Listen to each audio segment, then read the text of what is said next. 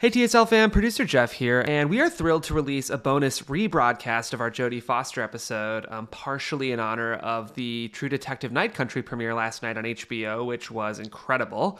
If you haven't watched it yet, it's outstanding. Um, Jodie talks a bit about her working relationship with writer director Issa Lopez in this conversation, and I have a sneaking suspicion it's going to be the next big buzzy Sunday night HBO show. So if you haven't watched it, definitely go check it out. And um, just as importantly, we hope you enjoy this amazing conversation with Jodie.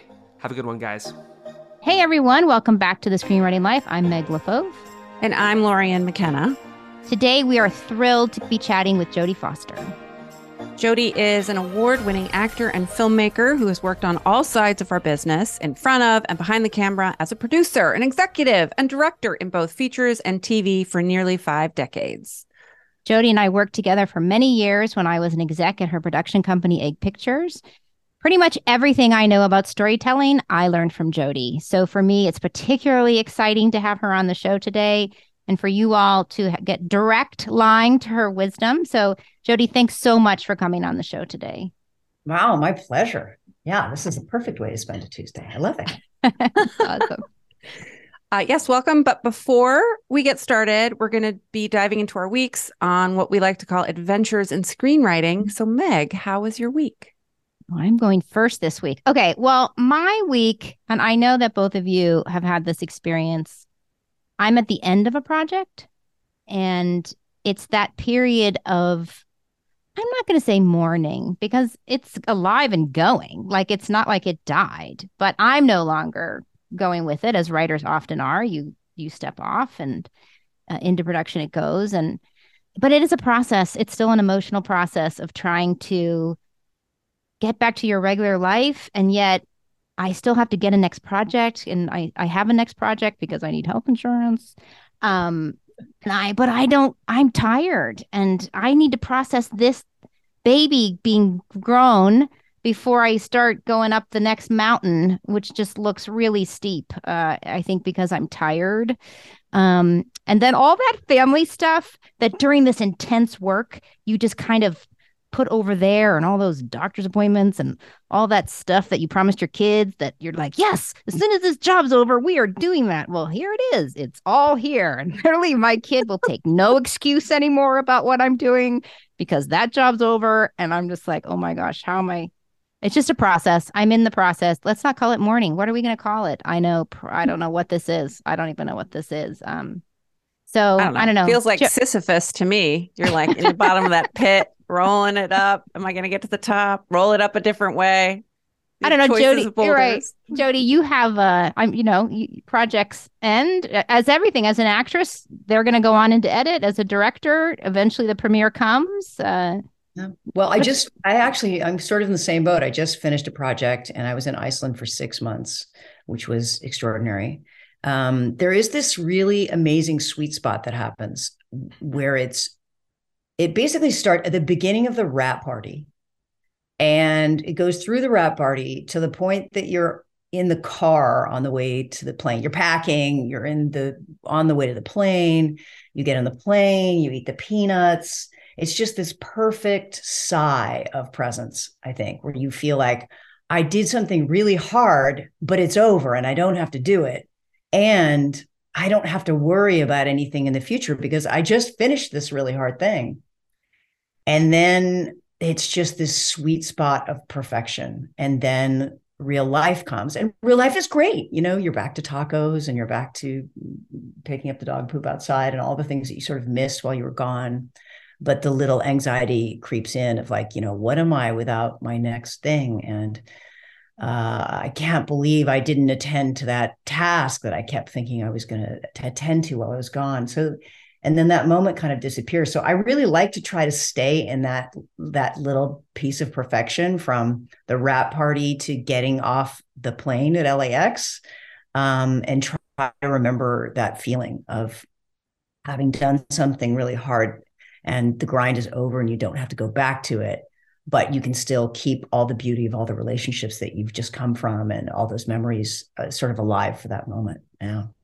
That's really true. It's about I need to also remember the accomplishment you know that that that a lot has been accomplished i have accomplished a lot on this project and yeah and it's hard to celebrate until it's over right you can't yeah. celebrate until it's over so even i mean i I, I did manage to celebrate a lot when I was younger. When I was in my 20s, I could definitely celebrate before it was over. I mean, out at night with people and stuff, but somehow I got this weird vigilance as I got over where I was like, I can't, I can't let my hair down because I've still got to learn that monologue or I still have you know, scene 42 to do. And I can't really let it down until I finally crossed off all the boxes on the on the Staples calendar.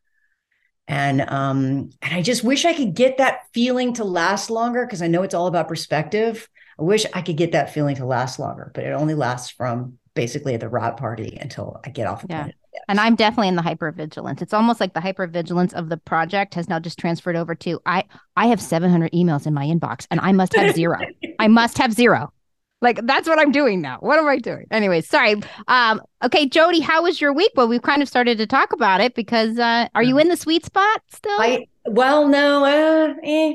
You know, I was all week because I have been someplace amazing that's beautiful and extraordinary, but you know, there's a there was a lot of fish and potatoes and beets and you you long for really dumb things that you're just used to. You long to the things that you're used to that um 6 months ago I'm sure I was bored by. But right now it just I'm just in that like, oh my god, avocados are amazing or um, uh, i'm so glad i get to go to the gym again or just you know things that six months ago were sort of what i was trying to escape from and now this circular creative process means I just want to get back to it. So what a gift. I'm I'm like appreciating everything this week. Like I had I had you know, I had sushi for the first time in a long time. I was like, oh my God, this is amazing. Like everything's basically everything is amazing. You're like Rip Van Winkle. like woken yeah. up and come back to your life. Exactly.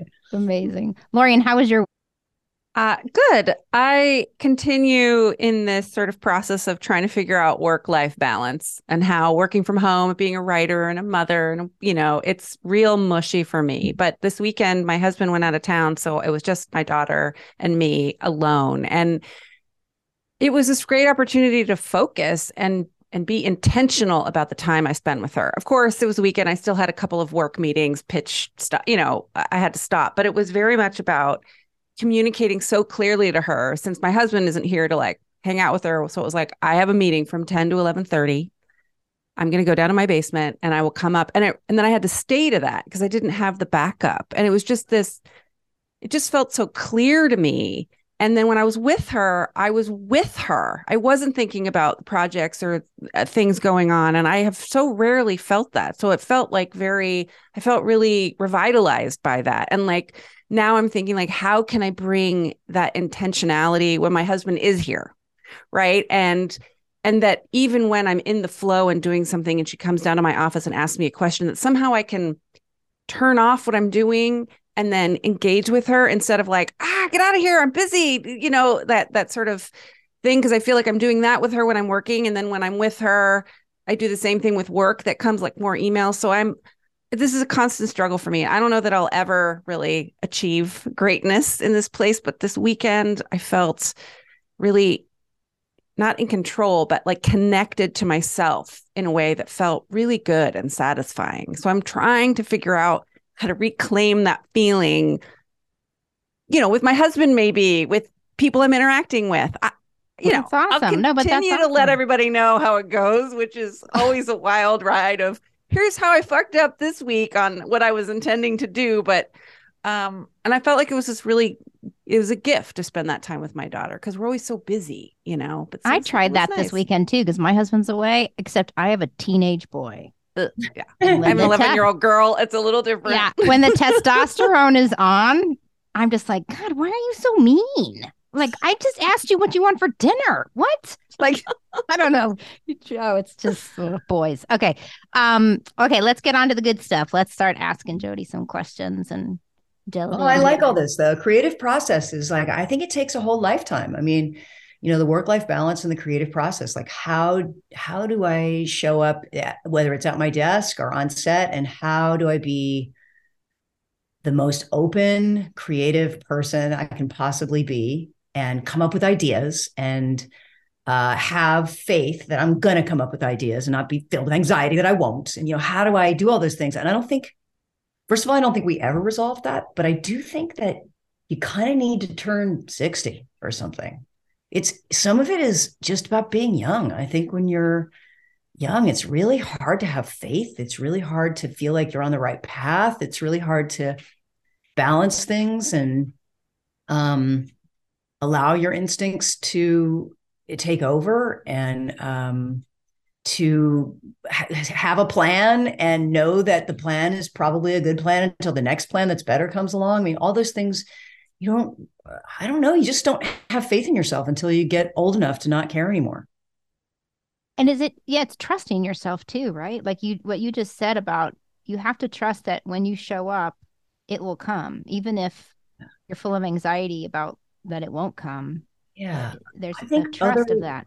There are other art forms, I think writing, other art forms that are a little less clear, but acting is really clear because A, you're basically using yourself, your face, your body, and they say action and like you just you don't have any time. You just have to, it just has to happen. And if it doesn't happen, it sucks. And if it did happen, it's great. And there's nothing you can do about it. So it is, um, it's the minor bird for uh, creative process of figuring out whether you're in the right space. And I I I love working with younger people because they bring all that excitement to the table, but I also watch them torture themselves. I just watch them like, you know, hang their head after they've done a scene and feel like, oh, it could have been better. Or um, all that stuff I think that you do that just the torture, the torture, how you torture yourself creatively as a young person. I think that's really helpful because it's I did that thing that way. Let's move on to the next thing because bringing the ways that you were maybe not as great as you thought you were, bringing it to the next thing is what hurts the next thing. So you're like this trail of overthinking that's just polluting everything you're doing. But you do have to learn how to like, okay, that happened this way. And and then you move on. I mean, that's that's what you're talking about, right? If I understand yeah. you correctly. I'm just trying to like, okay, how can I do more of that? How can I compartmentalize? Yeah. And how do you do it without experience, like years of experience? I don't know. I'm sure people do. I'm sure there were people who were born, you know, that just go, I'm here and now I'm perfect. I can, I'm just good enough and I'm just going to show up and see what happens. Like, uh, I don't even know if I want to know those people as young, young know-it-alls. We've all met those guys. We've met them yeah, I, I was definitely not that way. And, and on my last show, it was just so much fun watching the young younger people come to the table and feeling like, oh man, I don't have the energy to work that hard. You guys are really working hard. I don't know if I can, you know, I don't have that energy anymore. I I think I I think I have faith that I did it before a bunch of times, and I'm pretty sure I'm going to come up with something when I get there. Amazing wisdom, I think that's called. Maybe. Yeah. Laziness. So Jodie, when I worked with you, you said something that I've carried with me forever in terms of a theme, but you would say, "What's the big beautiful idea in here?" Mm-hmm. That if I wanted as a producer, uh, your exec, to bring you a project, that was the first thing we had to talk about. What is the big beautiful idea in here? Can you talk a little bit about that? Do you still use that phrase or think about that? Um, how are you approaching yeah. as a as a director uh, and an actor? I mean, yeah, it's it's basically, you know, how do you find the personal connection between the what you're, you know, the the the piece of art that you're trying to make and you and the lived life. And when you find that, you will be moved. And when you are moved, you will make something that has the possibility. I'm not saying it's great, but it has the possibility of greatness because it's true. And um, you know, as I always say, like I only ask myself one question over and over and over again, whether it's as an actor or as a director. I mean, all I ask is, is it true? You know, is it true that he would wear that blue hat? Like, is it true that he would walk in that door and turn on the light or would he not turn on the light? You know, all those questions are really, it's almost like um optician when you go to the op- optical place and they look at your eyes and they just say, you know, is it better or is it worse? Is it better or is it worse? You know, if you just keep asking yourself that question, is it true? Or is it not true? Then you will find yourself making a personal movie that has a connection to a big idea, a bigger, an idea that in some ways is larger than you because it lives inside you and you don't 100% understand it. Um, I guess that's what I'm always looking for, certainly as a director and even as an actor, in order to uh, work on screenplays and you know come up with ideas for the character. Is um, trying to make those that personal connection and saying, is there one overarching idea that every time that I think about it, it it stops my breath? And um, what is what is that in this show? Because we are here to serve that. That's what the movie is here to serve whether it's the language of props or the language of production design, the language of acting, all of us are here to serve one big, beautiful idea. And we bring our various um, languages in order to to to achieve that. Can you talk a little bit about? I love that idea. Is it true? And so many of us have um, great ideas, and we ask ourselves questions like that. But in the execution, if you can't quite get it there, What's your process around that? You know, I guess you try to find something else that's true, right?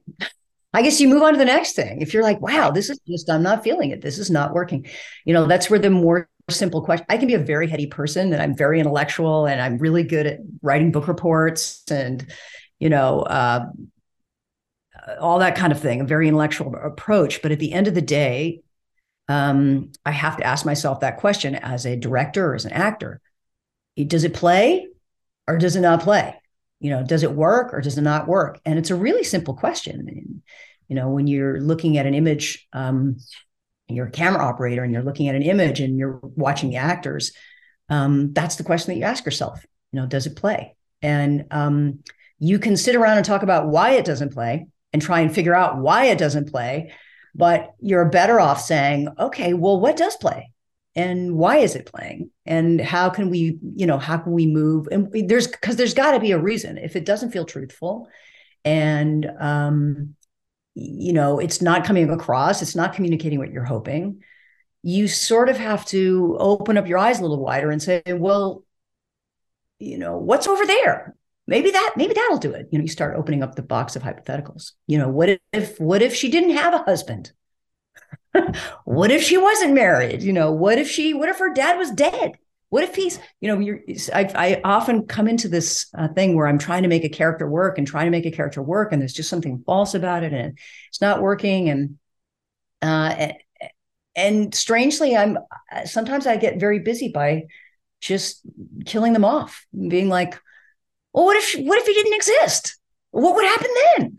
Um, so you you you come up with these hypotheticals in order to help hopefully get you to the place where you can suddenly see the truth of the scene or the movie or the play.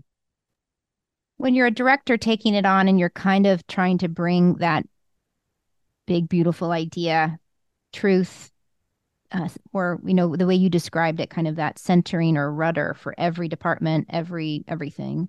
Um, to articulate it into words. You know, when I was at Pixar or Disney, we would, uh, you know, and you're going through all the development, even if you got a word, we would just stick that word on the wall. Um, is that something that you can articulate and that's why you take it on as a director? Or do you ever go through the process of trying to find the articulation of something that you feel? Well, yeah, that's our job. We're always articulating. We're always communicating something that's internal, something that's emotional, something that's physical um, you know the way a, a, composer has to explain why he's choosing the violin why he's choosing the trombone. Um, and i find that process i love that process. There's nothing i love more than talking about things that are somewhat unexplainable you know that shouldn't that that can't be really understood by language uh, and to try to find parameters sort of language parameters in order to communicate to people. And different people, whether they're actors or whether they're uh, technicians, you know, they respond to different things. Um, and I can always get better at that. I'm not as good at that as as as I would hope to try to respond to different performers and say, "Oh, this person is, you know, needs this type of um, language in order to get to that place," or this person I have to approach them a certain way. It's um, that's like a lifelong pursuit of understanding how to speak to people so that they can live up to their best potential because i can't do it for them i'm here just to inspire them you know inspire them and say, uh, you know, I can say the train is leaving the station at eight and I want it to arrive by 9:30, but I can't tell them how to drive there. They have to find that themselves. And when you're building a character, um, I don't know if you remember this, but when we worked together, you said to me once that um, when you built a character, you often started with shame and fear because the character was all the behaviors were trying to protect them from that. Um, can you talk a little bit about how you okay you've gotten this part, you've taken it, now you need to build this character, or even when you're a director and you're in development with a writer and you're building characters that way?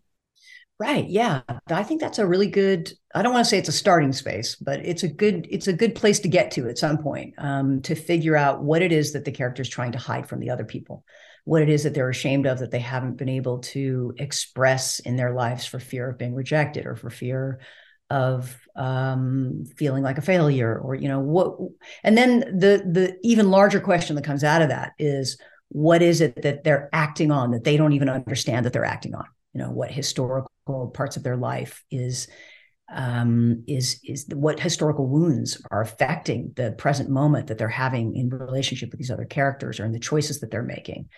Um, I just saw a great this great show Beef, I'm sure which you guys have seen and really enjoying just really enjoying watching that to see characters who are intelligent people but who are reacting from old historical wounds that they don't understand and they can't control themselves and to watch them do that as a pattern over and over and over again. I mean i find that really fascinating. So these are all the discussions like that you get into in that room whether it's that rehearsal room or whether it's your hotel room inside your head because i don't usually bore other people with this kind of thing of just asking myself that question you know what is it that the character is trying desperately to not have other people see and what is it about them that they're ashamed of that they're trying to actively work against?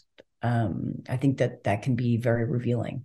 And i try to get very specific about those things because you know i don't want to present the audience with a huge soup of ideas that have a thousand ingredients.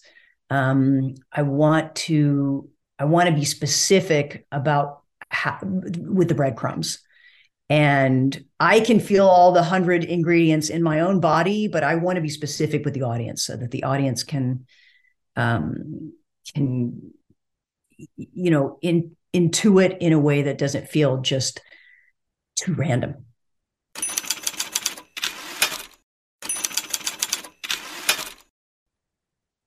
How did you, you know, you've talked a lot about experience and your wisdom when did you come to this conclusion? Like was it as an actor?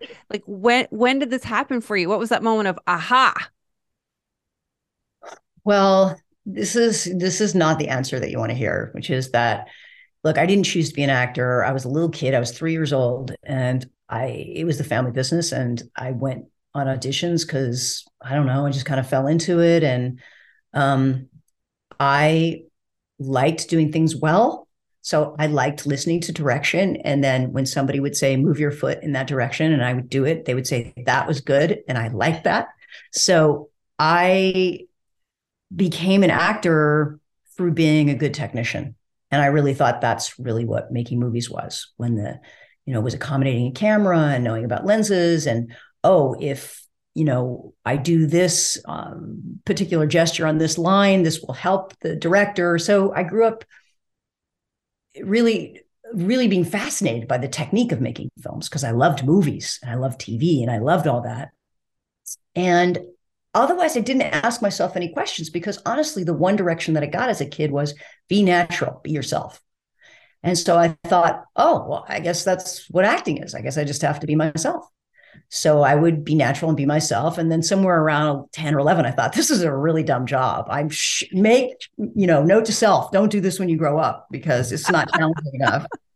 Um, at 12, I did Taxi Driver with uh, Robert De Niro, and he kind of took me aside before we started shooting and kept doing these rehearsals with me where we rehearsed the lines over and over again. And I found this process incredibly boring, and I couldn't imagine why we had to keep rehearsing these lines over and over again at different coffee shops.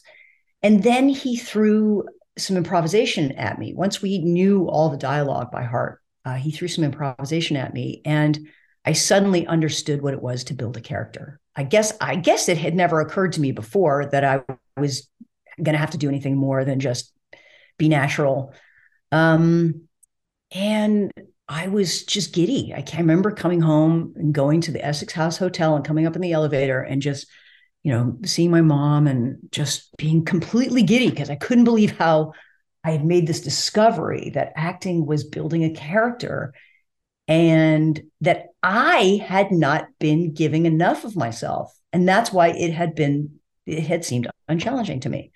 And then, in fact, there was everything satisfying about the job. I just hadn't brought enough of myself to the picture. So I did understand that. I, I understood that as a young person, um, that there was a craft to it. And um, uh, and I guess that continued for a while. Um, but I still somewhere in the back of my mind thought that it it would just never was going to be a satisfying enough job. Um, and that eventually I was going to do something else and hopefully something that had to do with films. Um, and it, it, it, and I, I guess as the years go on, I have moments where I have these eureka moments where I go, oh, wow, this is really, this is, yes, this is who I am and this is what I do. Um, but a lot of the time it is uh, balancing my love of the technical art of filmmaking and an appreciation of instinct. So balancing intention and allowing, you know, balancing those two things. Thank you for telling that story. I got chills and I got a little emotional and teary because oh.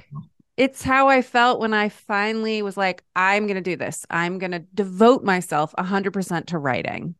And making that choice every single day is is a challenge sometimes. And I just it's a such a joy to hear you talk about it in that way because like yes it's about discovery and i have to give myself to it over to it but to myself right? It's a commitment to feeling good you know and and powerful and interesting and engaged in my own life. So thank you for that. And after this after we're done i'm going to go have a good cry. Um, but i'm going to keep it together for the rest of this and then later i'll go have a big weep session. I don't have any chips in the house but you know i'll make do I also think what you're talking about is very much applies to writing and the act of writing because it is you have to have that intentionality, right? I'm mm-hmm. sitting down here to have this intention. I think the story's going to go this way. This is what I think it is. And then, but be able to be spontaneous and it's moving and it's changing today. And I don't even know why we're going down there. And I'm on a deadline. I cannot have it change today, but it's changing. And if you resist it, sometimes you do get that kind of flatness that starts to come in because it's thought through. It's an intellectual version of your story. Um, I was just working with a young writer yesterday, and I could see it. I could see the moment her brain went, "Yeah, we're not going down that road," and just went off the other direction. And uh, it was just a gentle process with her to have her see it. You know, to see, to have her see the truth that you talk about coming through and trying to come up into the script and the bravery it takes uh, we call that on the show it can feel like lava sometimes that when that is that is that true can feel like fire. It can feel make you feel very very vulnerable. Mm-hmm. but that is also what you taught me jodie in working with you that that's the richness. That's that's where the human condition is is down in that stuff. And i don't i'm not talking tone now. It could be funny. It could be scary. Mm-hmm. it could be martians. It could be anything. But the, that truth you talk about is um it's amazing to hear it also as in the acting process and what you're doing. It's the pot at the end of the rainbow that we keep, uh, you know, going through all the boring stuff to get to, you know, and enduring the bad coffee and the throwing away the white pieces of paper and all of that, all the the the, you know, the the tough grind of it all in order to get to those little tiny uh, bits of gold. Um, but you know, the hardest thing with writing is that you guys are alone. You know, you're alone for a lot of the time and so much of the creative process that I'm used to happens as you know you you you you show the photographic paper to oxygen. And stuff happens. Stuff happens because some person that you're working with asked you a question or the person that you're working with um isn't good at, you know, or can't bring this one part of the character because it doesn't feel true to them, or they had some idea about a funny hat they were going to wear, and suddenly everything has to change because it comes into contact with other human beings and other human beings' truth. And of course, as a director, this happens 140,000 times a day because other factors, whether it's the weather, whether it's the schedule, all of it impacts on some idea you had in your hotel room all by yourself. Um, and that it's that is the challenge uh, also for all of us of working with writer directors because they come up with something in their hotel room and they think it's perfect. And it's just amazing. And they live with it for months and months at a time. And then they come onto a movie set and they are unwilling to understand that the whole beauty of it is that it's all going to change the second that it comes into interaction with other people Yes, uh, the writer in me is like, oh, oh. but it happens in animation all the time. All the storyboard artists working and and That's going. What it's I, constant. I love so much about you know theater, working at Pixar and TV. Right, you you get to you bring a script. You're like, it's perfect, it's proved. Let's go, and then all these people start asking you questions. Is this really the prop? Is this what I'm wearing? I can't say this line in this way. This, you know, it's not true. And so that was the fun of it. You know, sitting on set rewriting was a little challenging, you know, every day, but um that's the fun of it. So you're right, sitting alone, I find that part the hardest part, sitting alone and writing. I like the the noise of other people's thoughts and voices and stuff. Um, I mean, but, you know, yeah, that is the beautiful thing about being a writer is that you can, when you're all by yourself in your hotel room, you can inhabit all these other voices and these other people who come in and say, bullshit, erase that, delete that immediately. Or, you know, oh, it's like you she- can hear my inner voice. That's exactly what she says. That's bullshit. Erase it. um, I just worked with a writer director, Issa Lopez, um, who I think might be my favorite director I've ever worked with. It's really has been my favorite experience, um, the true detective experience. And not only was, and she, you know, wrote all the pieces, uh, wrote all of the episodes, um, she had a wonderful, uh, you know, mini writer's room and all that. Um, but she really loved the process of um, throwing things away and saying, well, what could be better? And now that we're in the room and we see that the ice is melting in this particular direction, you know, how do we, what else can we come up with? And I she i could watch her getting giddy over that process. And yes sometimes it was painful because she had you know slogged over something and now here we were throwing it in the trash. Um but hopefully the actors don't do it in order to or that even the technicians don't do it in order to just achieve power or for the wrong reasons to get control or to hear the sound of their own voice or you know, I, I think my character would wear a motorcycle jacket because they're cool, you know.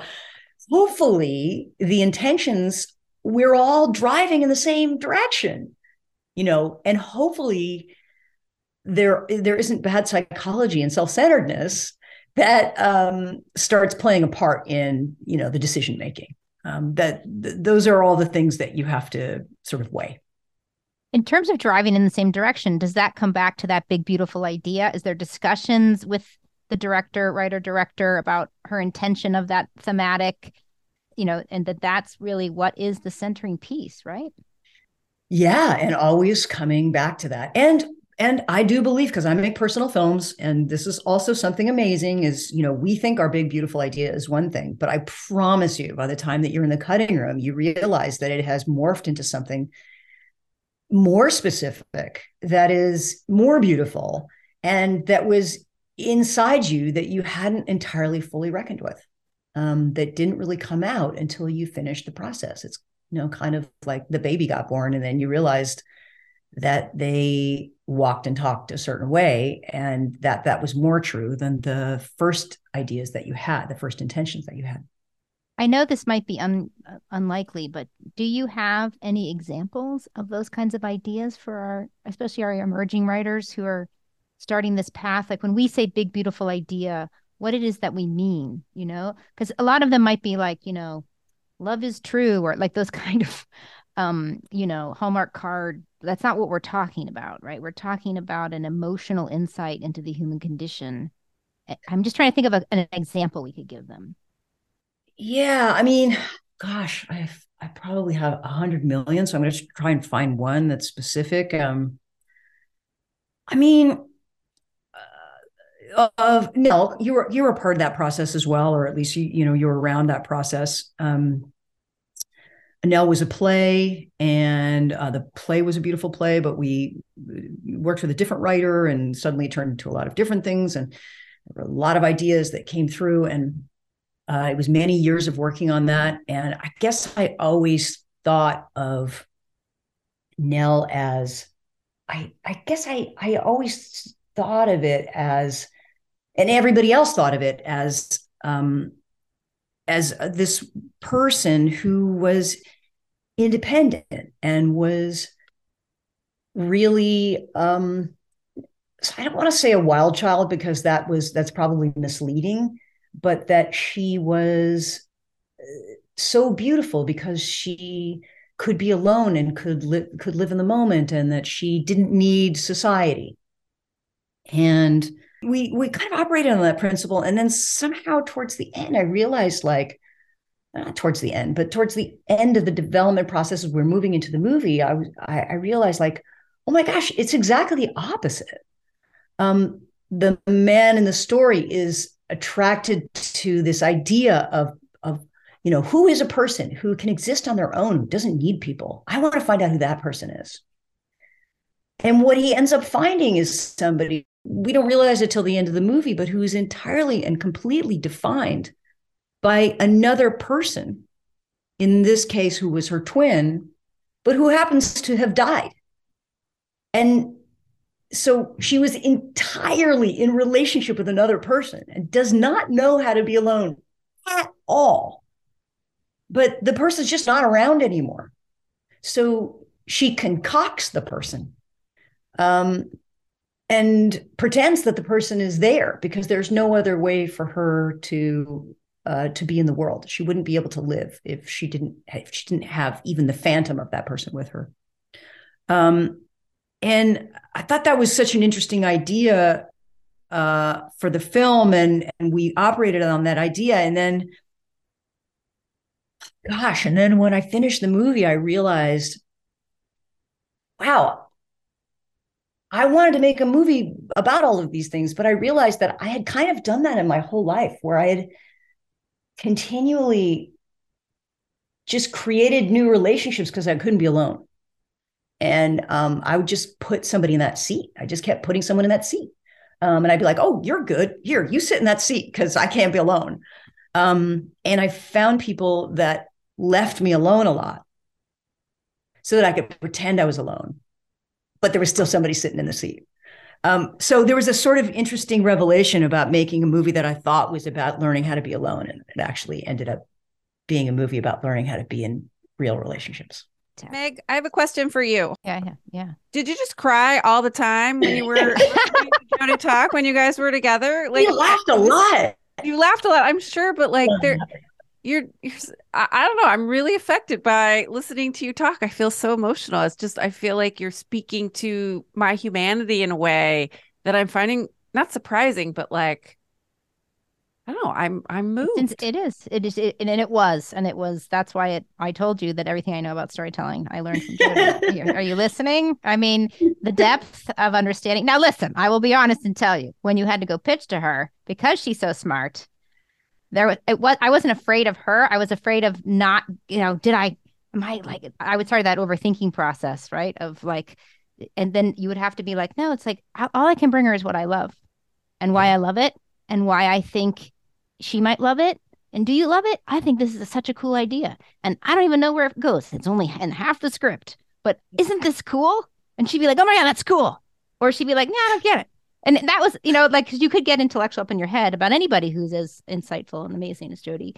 um, but it, it also teaches you to be to constantly is it true go back to yourself i also learned that from her in, in terms of those relationships so i'm talking to you like you're not even here Jodie. oh but... that's i mean look we we we come up with these ways creatively we come up with creative paths because because they work right? You're like, okay, how do I make a movie that is moving? Okay, how do we do that? Oh, I know. Let's come up with something that's moving and then we make a movie about it, right? So um, you you learn through experience of and as an actor, I really, I really feel lucky um, that I that I don't think that I had much of an actor's personality, but I got forced to be an actor as a young person, and man, I had to come up with ways of finding how things are moving. Because if I didn't, I would suck. So I had to be like, okay, what moves me? Quick, I gotta, I gotta find it because otherwise, I'm just to be bad. I don't really know how to act without truth. I, I the only the only thing I know how to do is be truthful. I don't really know how to do anything else. So I had to find stuff really quickly. Um, there was an exercise that I did that really, I really felt came came in handy that I did for um, uh, for masterclass, um, which was, you know, let's just say we're all we're gonna today we're gonna come up with a really moving uh, short, okay, and it's a, it's gonna be a twenty minute short all right, what are we going to make it about? Uh, you tell me a story. You know, you tell me a story from your life that keeps haunting you and keeps coming back to you and talk to me about that moment just about that moment just one moment and the moment can last 20 seconds but just talk to me about that moment and then um then then we're going to go off on different tangents but we're going to create a we're going to create a scene and a script around that feeling and then we're going to come up with plot and then we're going to come up with backstory. Let's do it the opposite way. Let's start with the feeling and then mushroom out and talk about how, what are the parameters and the structures and the form in order to get there. And um, that to me is like a really, that's another thing I ask people to do sometimes is go to a movie that makes you mad because you didn't like it. And then ask yourself, okay, now you're the writer director what would you do to save this movie and to make this movie reflect you and to reflect all the things that you want to say about your life and it's a it's a good exercise to go back in and say oh you know what i really hated about this movie was it was this big epic dumb sci-fi film but it was supposed to be about you know his quest for you know he, his quest for uh, asking questions about loneliness okay well what would you do well, first of all, I take away the sci-fi thing and I turn it into a two two-hander. Okay, well, who are the two people? Like you just keep asking yourself questions, and then suddenly you've turned you've turned something that you hated passionately because it betrayed you, and you've changed made changes to turn it into something that moves you because it's very much you. I saw a movie this weekend and I'm doing that. there you go. so much of what we're talking about is so valuable because it's a reminder that the creative process is so fluid and it's about flexibility and openness. But is it ever the job of a writer in development to stand on a laurel that they really believe in about the project? You know, we talk about that hill to die on. And having worked with so many writers in development, how do we do that elegantly as writers when we're working with a brilliant producer, but we really believe something should stay or stand as it's changing in development? Well, I have ideas about that. I mean, I, yeah, I encounter that all the time. Uh, you know, sometimes look what what moves me as a as a one person something else totally different may move someone else and i am here to serve the script and i'm here to serve the director so as an as an actor i'm here to serve the the writer and the director so i have to really listen and say what is it about that idea? Okay so tell me why is that? Why do you you know and really interrogate it and say okay all right i get that.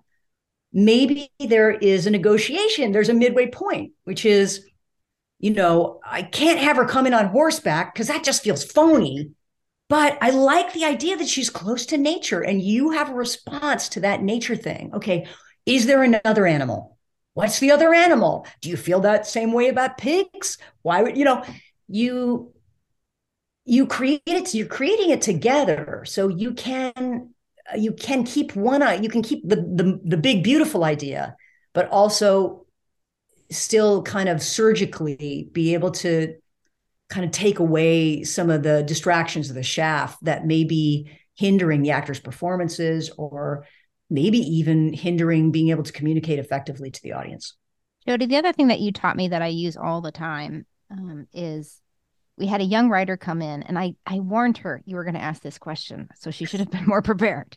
Oh, no. Um, and you said, I just, uh, uh, why why this antagonist? Like of all the people that could come into her life, why is this the person that's going to crack her open or transform her? Why this antagonist for this protagonist? And it's such a great clarifying back to that big beautiful idea. Why this antagonist? Um, is that something that you still believe? Uh, you know, it was a while ago when we talked about it. Uh, yeah, I mean, I'm always as a director, and you know, ostensibly as a writer, even though I don't write very often. Um, I I need to have every one of those characters be a reflection of some part of me. So I'm often the the person that I work on the most is the antagonist and you know the quote unquote bad guy, you know, because I need to find that bad guy in me and I need to know why he or she did it. I need to know where it comes from. I need to know how their mother treated them. Like they have a point of view and it really everybody has a point of view, but very importantly, the antagonist has a point of view.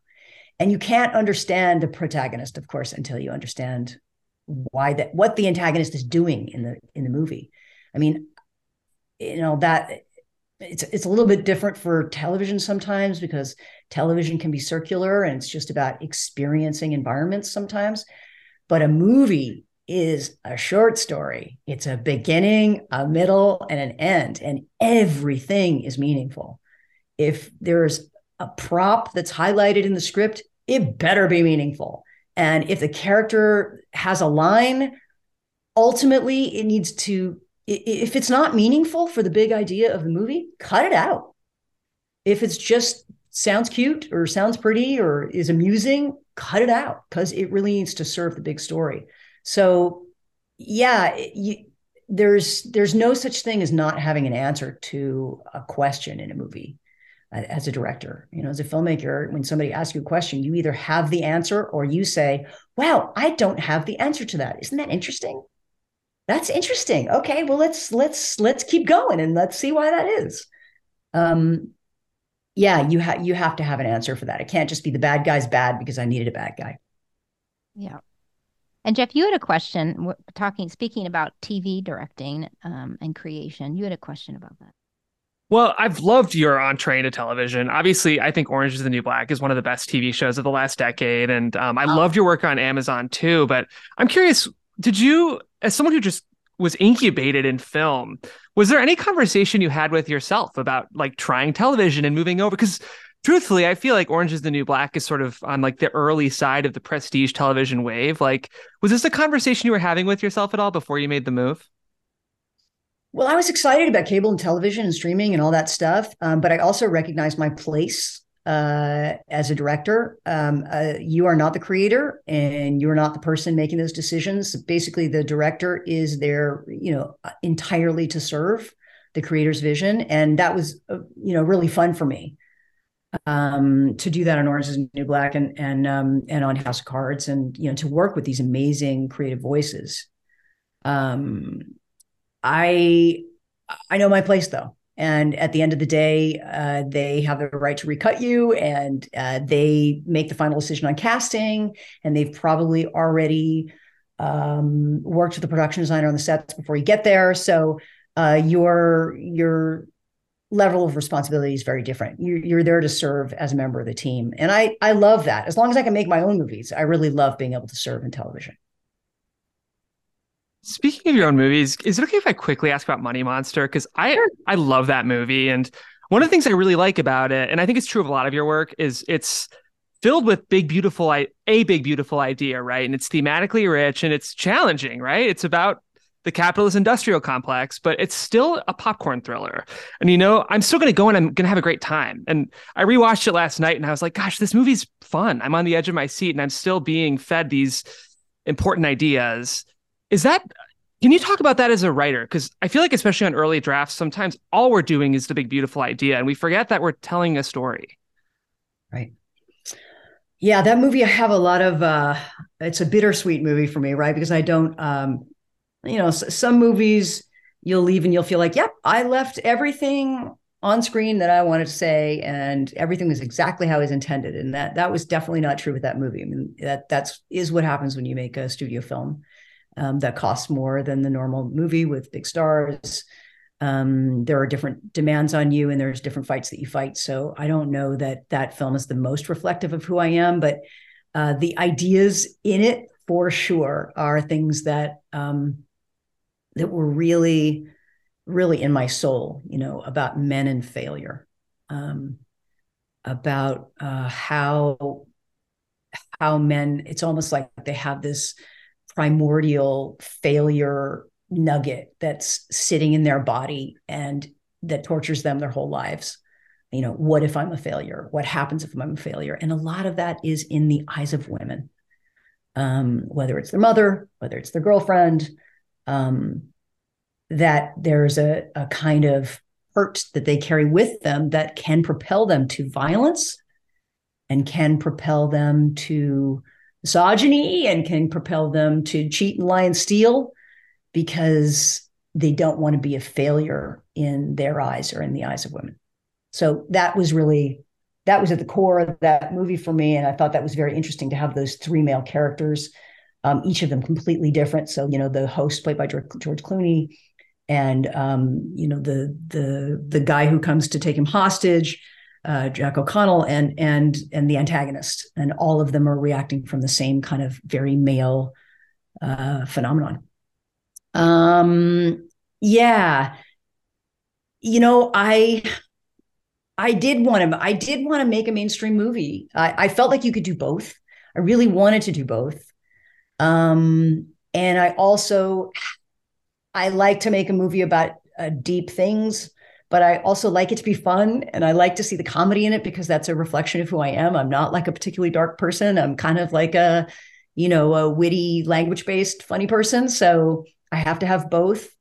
Um, I, you know, not everybody liked the film, so it's hard for me to to you know I can't really have a perspective about that because I I know a lot of people um, were disappointed in the tone really that you know there was a lot of comedy and um uh there, it was also a thriller and there was a lot of pressure for it to be one or the other. And um i tried to keep both but you know i tried. I'm not sure i i achieved it. I think I, you did I that's I love that movie. I like it for that reason. I feel like it's aged very well in that way. I don't know. I, I know it's not my place to talk about why the movie's good or not good, but I really really like that movie topically it aged really well but unfortunately at the time i think people didn't really appreciate that right there was yeah. this scourge of people who were saying like i am i'm a white guy and i am aggrieved mm-hmm. and um, all of these you know the the the financial world um, have i feel manipulated I feel like I can't, like I can't get ahead. I feel like it's unfair. And this was before, just before Trump.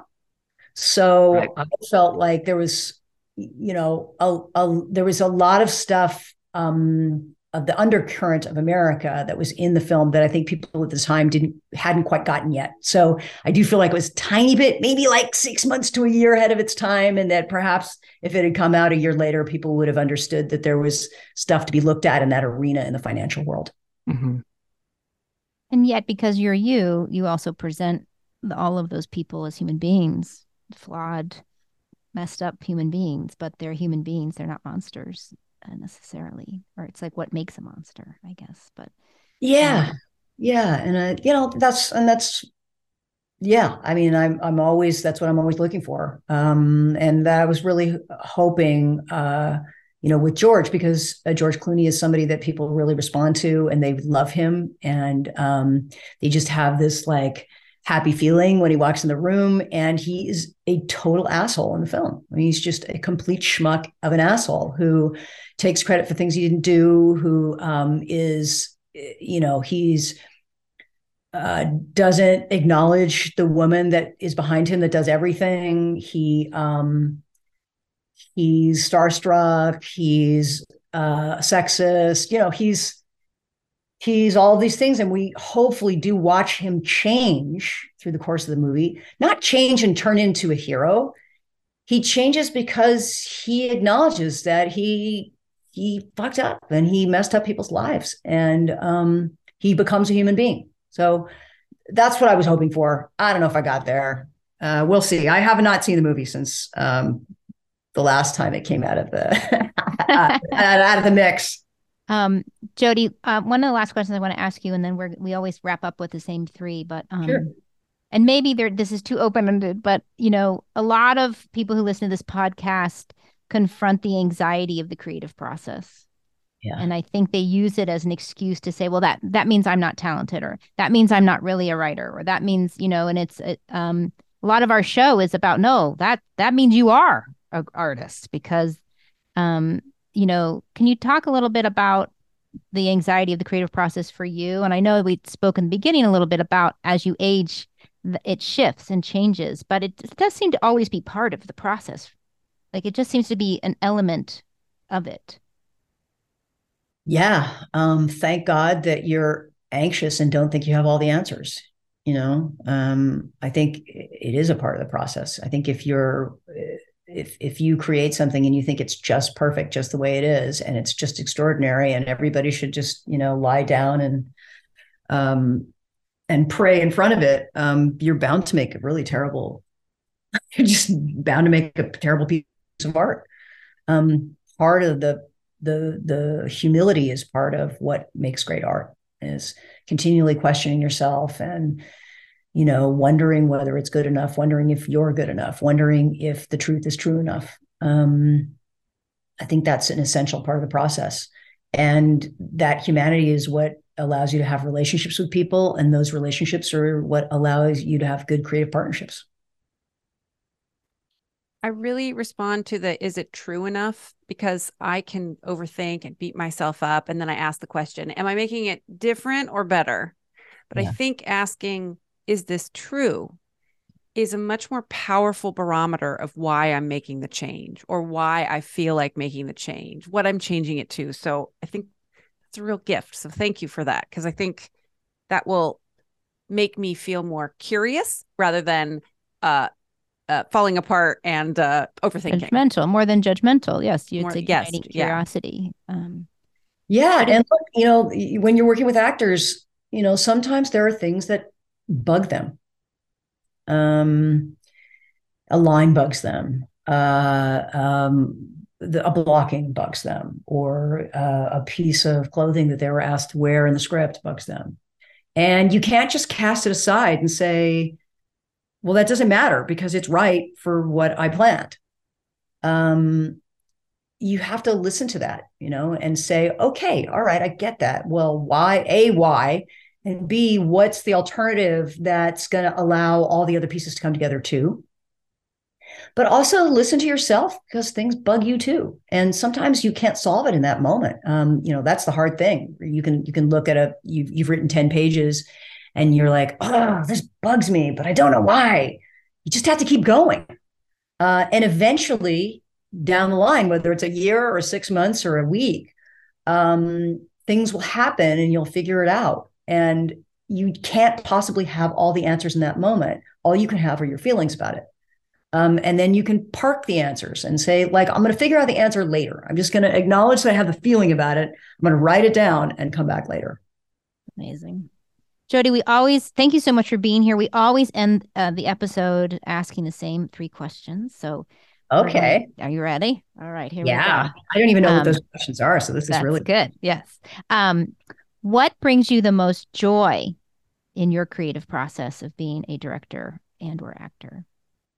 You know, it's crazy is is you do this thing that's hard, but you do it with these people you do it with 125 people. And we are all there in the middle of the night in the freezing cold with our, you know, dumb REI outfits on and our hot, hot pads on our shoes. And um, we're not, hold, you know, the boom guy's not holding a boom because that's all he ever wanted to do is hold a stick. You know, he's holding it because he wants to be a part of something meaningful. And when you're there with all those people, you're creating this meaningful thing in a context with a group like like a like a summer camp. Um, And it's a once, it only happens once. That moment only happens once, and you can't recreate that context. Um, you know, Iñárritu said to me, a whole bunch of people had a thing, and he got an award. And he said, What's crazy about this award for Birdman is that it's like me and my wife made love and she got pregnant and we had a baby. And now everybody's going like, congratulations, you made this amazing baby. And he's like, I didn't do anything. I just had sex with my wife. And yes, that was a great moment and it was amazing and truthful and beautiful, but like I'm not responsible for what came out of this moment of truth. And um, I guess that's what I like the most about the creative process. Okay. The second question is what pisses you off about your life as a creative? Well, um, you know, you're probably going to try and give me a pep talk and tell me I shouldn't feel this way, but no, never. Feel really um, mad at myself and really like it doesn't go away that I feel that I was given all of these amazing opportunities that I was either too lazy to pursue or I didn't do it or I I was just too busy doing something else that didn't end up even being fulfilling. Um, I watched all of these opportunities that were given to me. And I don't even know why they were given to me. They were given to me because who knows? Maybe they were given to me because I had, you know, white skin or blonde hair, or I had a great education or a whole bunch of privileges. But I still look back on them now and think, like, why didn't I do that thing? Why didn't I call that guy back? Or, you know, he offered for me to do this thing and I didn't do it. And um, I do feel like sometimes like I didn't live up to the promise that my mom had for me or that I had for myself that I know that's crazy because I did a lot of stuff, but I'm still tortured by the by all the promise that I didn't fulfill. We say yet. Of course, I would talk you out of that, but if that's there's still a yet. um, that's really resonates. I think as you get older and you start to catalog all the missed things because you I mean for me, this is not a pep pep talk, but like I didn't know it was an opportunity at the time. I, I wasn't ready to take it on. Like, why didn't I call that guy back? At the time, I thought he was just calling me as a pity or who even is that? Like three years later, I'm like, oh my God, I just realized who that is and what that meant. And, you know, so it's part of it is I just didn't know or I wasn't ready or I would have failed anyway or, you know, like, uh, you know, so part of it is that. But then, you know, I, I am on this journey of, you know, totally i'm on a journey. Uh, yeah so not to talk you out of it but like just in my own experience i think probably a lot of our listeners too like some of it's just ignorance. We just didn't know. Yeah and look those opportunities get less and less as you get older. You know there aren't as many people out there who want to discover the great young whatever right? So you you turn a certain age and there are there isn't a platter full of donuts that are being passed to you all the time and the last question we have, Jodie, is if you could go back and you know have a coffee with your younger self, um, and you started your career so young, this will be an interesting answer, I'm sure, for you. But what advice would you give that Jodie? Um, yeah, I don't know if that it's so much about career. I think it was more about personality. I think that I could say no, and that I had the freedom to decide what I wanted to do. Like this new generation of young people have an understanding of that, that they can say no that they can say that feels uncomfortable or I, I don't want to in my heart or that isn't my instinct or um, I guess I I thought as a a woman in the 60s growing up, I thought I had to make everybody feel good and I had to make men not feel bad and I had to say yes to things that I didn't want to do. And um, I just wish I knew that I had a choice. Amazing. Jodie, yep. thank you so much for being here. It was as spectacular as I anticipated knowing you. Yeah. Um, just your incredible intelligence and uh, depth of humanity. That well, there's nothing I love more than talking about making movies and talking about the creative process. There's nothing I want, I love more. And um, I wish that it was a full time job and I could actually get paid for it. That would be awesome. I said I want to be a, a, a professional, like an opinion person, where you call them up on the phone and it's like five hundred dollars an hour, and you just give your opinion. Let's I do mean, I think you just invented that job. Congratulations. you're the now you're the official opinion person of Hollywood. There you go. All right, Jodie. Thank Thank, you. you. so Yes. much. Thank you. My pleasure. Love seeing you, Meg. I can't wait to hear about everything. Thank you so much to Jodie Foster for joining us on today's show. True Detective will be coming out in the fall on HBO. If you haven't yet, come on over to the Facebook group. There's a wonderful community over there ready to help and support your creative process. And I mean that. I know it sounds like a tagline, but I mean it. There is we are having incredible conversations over there. People are asking questions. So come on over and join us. Thank you so much to Jeff and Savannah for producing. And remember, you are not alone and keep writing.